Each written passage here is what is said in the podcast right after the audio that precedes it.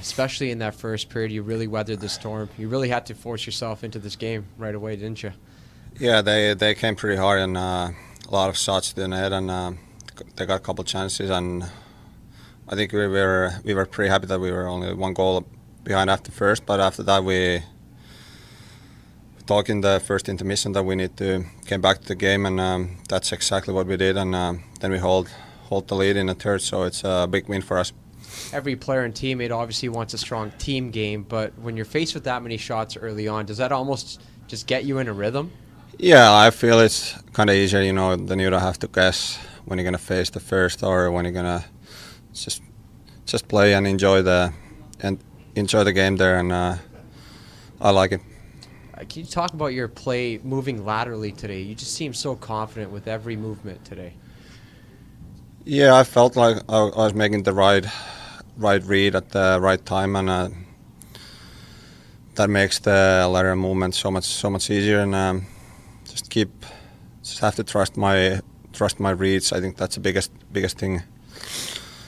Whatever happens there, and uh, today it was it was strong. Uh, the combination of a personal performance by you, 44 saves, a great performance, and then it coming in a big moment for this club, back-to-back losses, really tough stretch here with the three games here. That has to feel really good for you and the team. Yeah, the wins are only only thing what I'm what I'm counting here, and uh, it was a big win for us, and uh, we have a big game tomorrow, and we have excellent chance to get more more points to, tomorrow, and uh, it's a great challenge for us, and uh, really looking forward for that.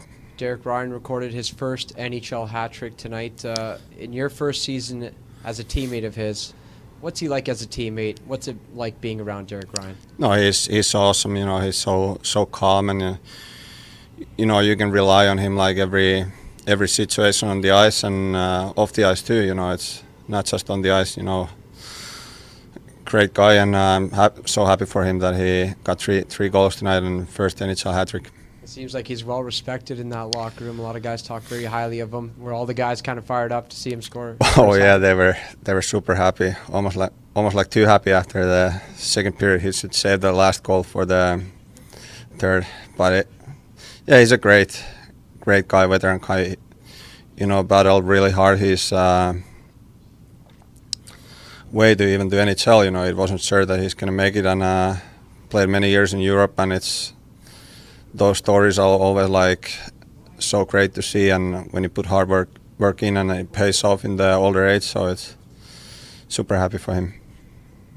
You talked about getting great reads today. I mean, two of them were in the third period, clearly on for Verhaeghe's breakaway, and Barkov on the back post, or far post there. I mean, you just anticipate that coming pretty well. Yeah, you know, I saw the barkov one. I saw that the guy is going to make the pass and uh,